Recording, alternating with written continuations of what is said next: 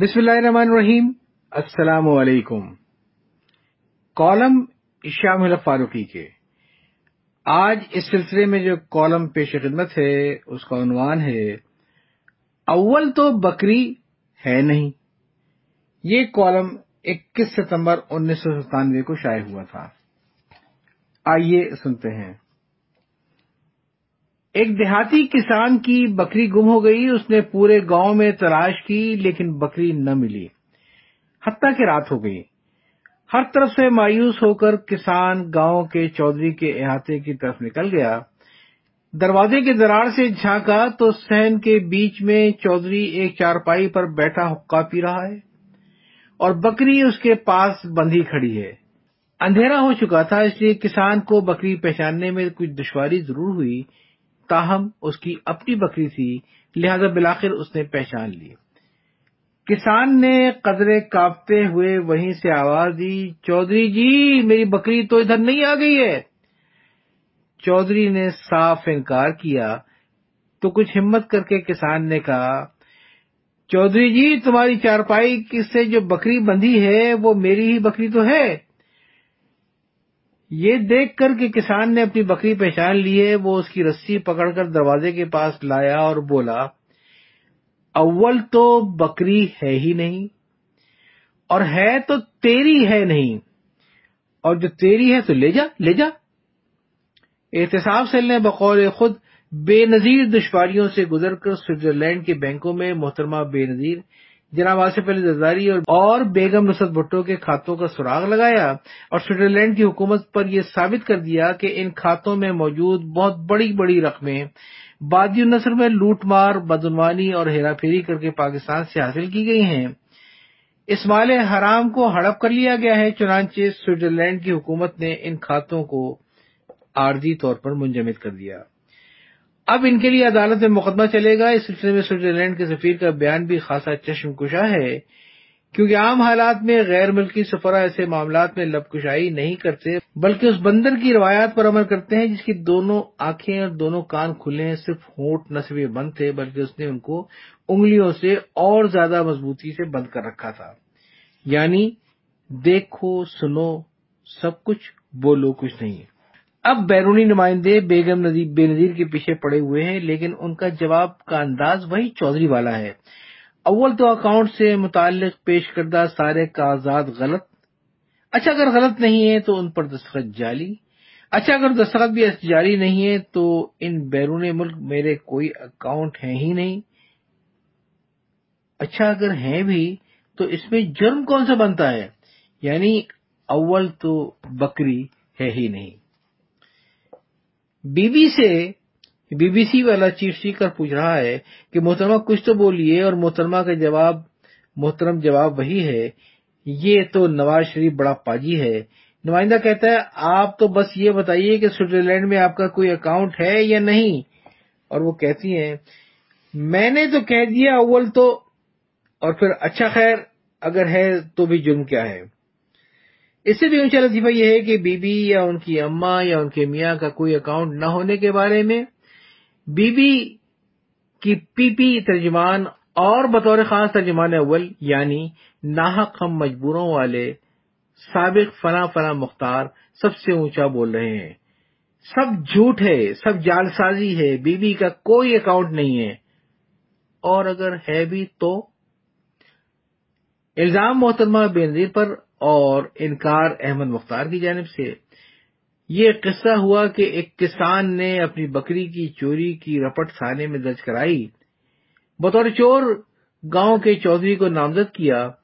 Police نے تفتیش شروع کی اور چودھری کے کمدار نے کہا، نہ جی نہ، چودھری نے بالکل بکری نہیں چرائی۔ لوگوں نے کہا، کمدار الزام چودھری پر ہے، صفائی تم کیسے دے رہے ہو؟ کمدار نے کہا، میں صفائی تو نہیں دے رہا ہوں، میں تو گواہی دے رہا ہوں۔ لوگوں نے کہا، یہ تو اور غلط بات ہے۔ تم یہ تو کہہ سکتے ہو کہ چودھری نے تمہارے سامنے بکری نہیں چرائی، لیکن یہ کیسے کہہ سکتے ہو کہ چودھری نے بکری چرائی نہیں؟ کمدار نے کہا ہاں جی یہ ممکن ہے۔ میرے دادا نے مجھے بتایا تھا کہ ایک بار چودھری کے دادا پر اس کے اپنے کسان کی بکری چرانے کا الزام لگا۔ گواہیاں گزر چکی تھیں، عدالت نے چودھری سے کہا کہ اب تم بولو دو چار معتبر آدمیوں نے تو گواہی دے دی ہے۔ اب تم نے ان کے سامنے بکری چرائی تھی۔ چودھری صاحب نے کہا، صاحب جی یہ سب جھوٹے ہیں۔ میں ان سے بھی زیادہ معتبر چالیس گواہ پیش کر سکتا ہوں جو یہ بیان دیں گے۔ میں نے ان کے سامنے بکری نہیں چرائی تھی۔ صاحب جی جو جواب پسند آئے، صاحب جی کو جواب پسند آیا۔ اس نے چودھری کے دادا کو رہا کر دیا۔ محترمہ نے یہ بھی کہا ہے کہ اس قسم کے الزامات سے پاکستان بدنام ہوگا۔ سبحان اللہ۔ پاکستان کیوں بدنام ہوگا؟ چوری چودھری کرے اور بدنام چودھریوں کا ادارہ ہو، ایسا تو کبھی دیکھا نہ سنا۔ ہندوستان میں حوالہ اسکینڈل، چارہ اسکینڈل، خدا جانے کتنے اسکینڈل سامنے آئے، جن میں وزراء وزراء وزیر اعظم تک ماخوذ تھے، لیکن ملزم سمیت کسی نے بھی یہ نہیں کہا کہ ایسا مت کہو ورنہ ہندوستان بدنام ہوگا۔ جاپان کے وزیر اعظم پر بدعنوانی کے الزام میں مقدمہ چلتا ہے تو جاپان بدنام نہیں ہوتا ہے، بلکہ اس کی نیک نامی میں اضافہ ہوتا ہے کہ اس ملک میں احتساب کا تصور موجود ہے۔ مگر محترمہ کا یہ لطیفہ یہیں ختم نہیں ہوتا، کہنے کے بعد کہ اس قسم کے الزامات لگانے سے پاکستان بدنام ہوتا ہے۔ انہوں نے خود انیس سو ستانوے کے الزامات میاں نواز شریف پر لگا دیے۔ گویا پاکستان کی بدنامی اس وقت ہوتی ہے جب الزام محترمہ بے نظیر پر لگے۔ میاں نواز شریف پر الزام لگے تو اس سے پاکستان کی نیک نامی میں اضافہ ہوتا ہے۔ تمہاری زلف میں پہنچی تو حسن کہلائی۔ وہ تیرگی جو میرے نام ہے سیاہ میں تھی۔ محترمہ نے فرمایا کہ اگر ہمارے پاس چوری کا مال ہوتا تو ہم پاکستان لے آتے جو چوروں کے لیے جنت ہے۔ محترمہ، آپ لے کہاں سے آتی مال تو پاکستان ہی میں بنایا گیا تھا نا۔ سوال تو لے جانے کا تھا، لے آنے کا نہیں۔ رہا یہ سوال کہ چوروں کے لیے جنت کون سا ملک ہے، تو اس کا علم محترمہ سے زیادہ شاید ہی کسی اور کو ہو۔ ہم نے جب سے ہوش سنبھالا ہے، تو یہی سنا ہے کہ غلط سرد روپے سوئٹزرلینڈ میں رکھ دو، تو ان کا کوئی حساب کتاب نہیں۔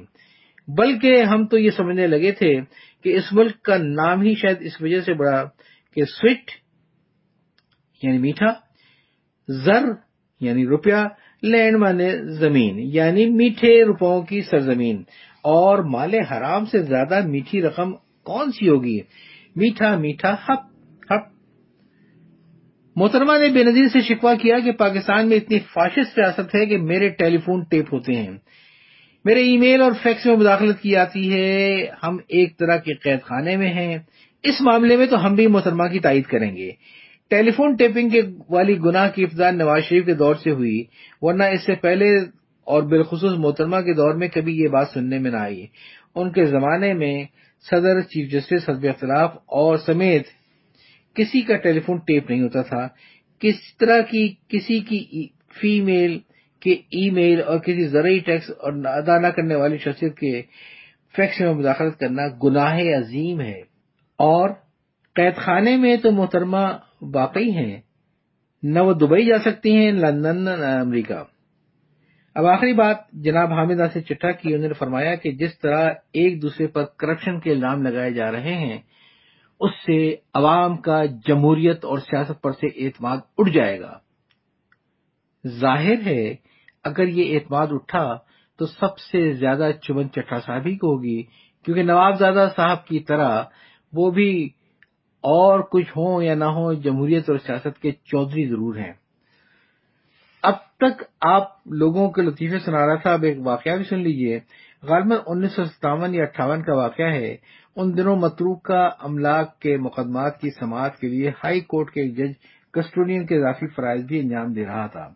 غالباً یہ ہائی کورٹ کراچی کے ایک موجودہ جج جناب کمال منصور عالم کے والد منصور عالم مرحوم کی کسٹوڈین والی عدالت کا واقعہ ہے۔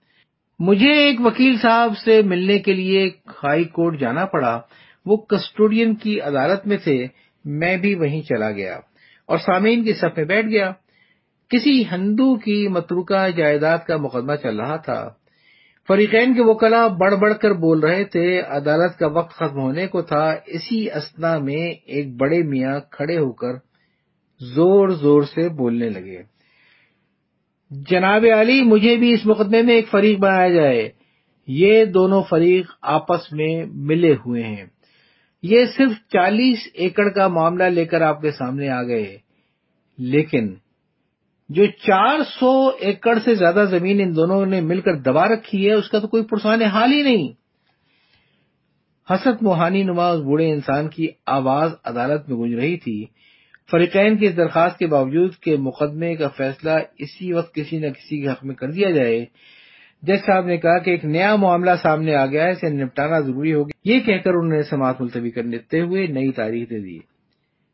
میں اخبارات میں ان بڑے میاں کا نام تو روز پڑھتا تھا، لیکن انہیں پہچانتا نہیں تھا۔ دریافت کرنے پر معلوم ہوا کہ وہ مولانا عبدالقدوس بہاری تھے۔ جن کا کام یہی تھا، وہ ایسی متروکہ زمینوں کا پتہ چلاتے پھرتے تھے جو لوگوں نے غصب کر رکھی تھی اور پھر عدالت میں آئے تھے، یہ سارا کام وہ فی سبیل اللہ پاکستان کے مفاد میں کیا کرتے تھے۔ بہرحال، جب عدالت برخاست ہوئی اور لوگ باہر نکلے تو فریقین کے کچھ ذمہ دار افراد آپس میں باتیں کرتے ہوئے جا رہے تھے۔ دیکھ لیا مقدمے بازی کا نتیجہ؟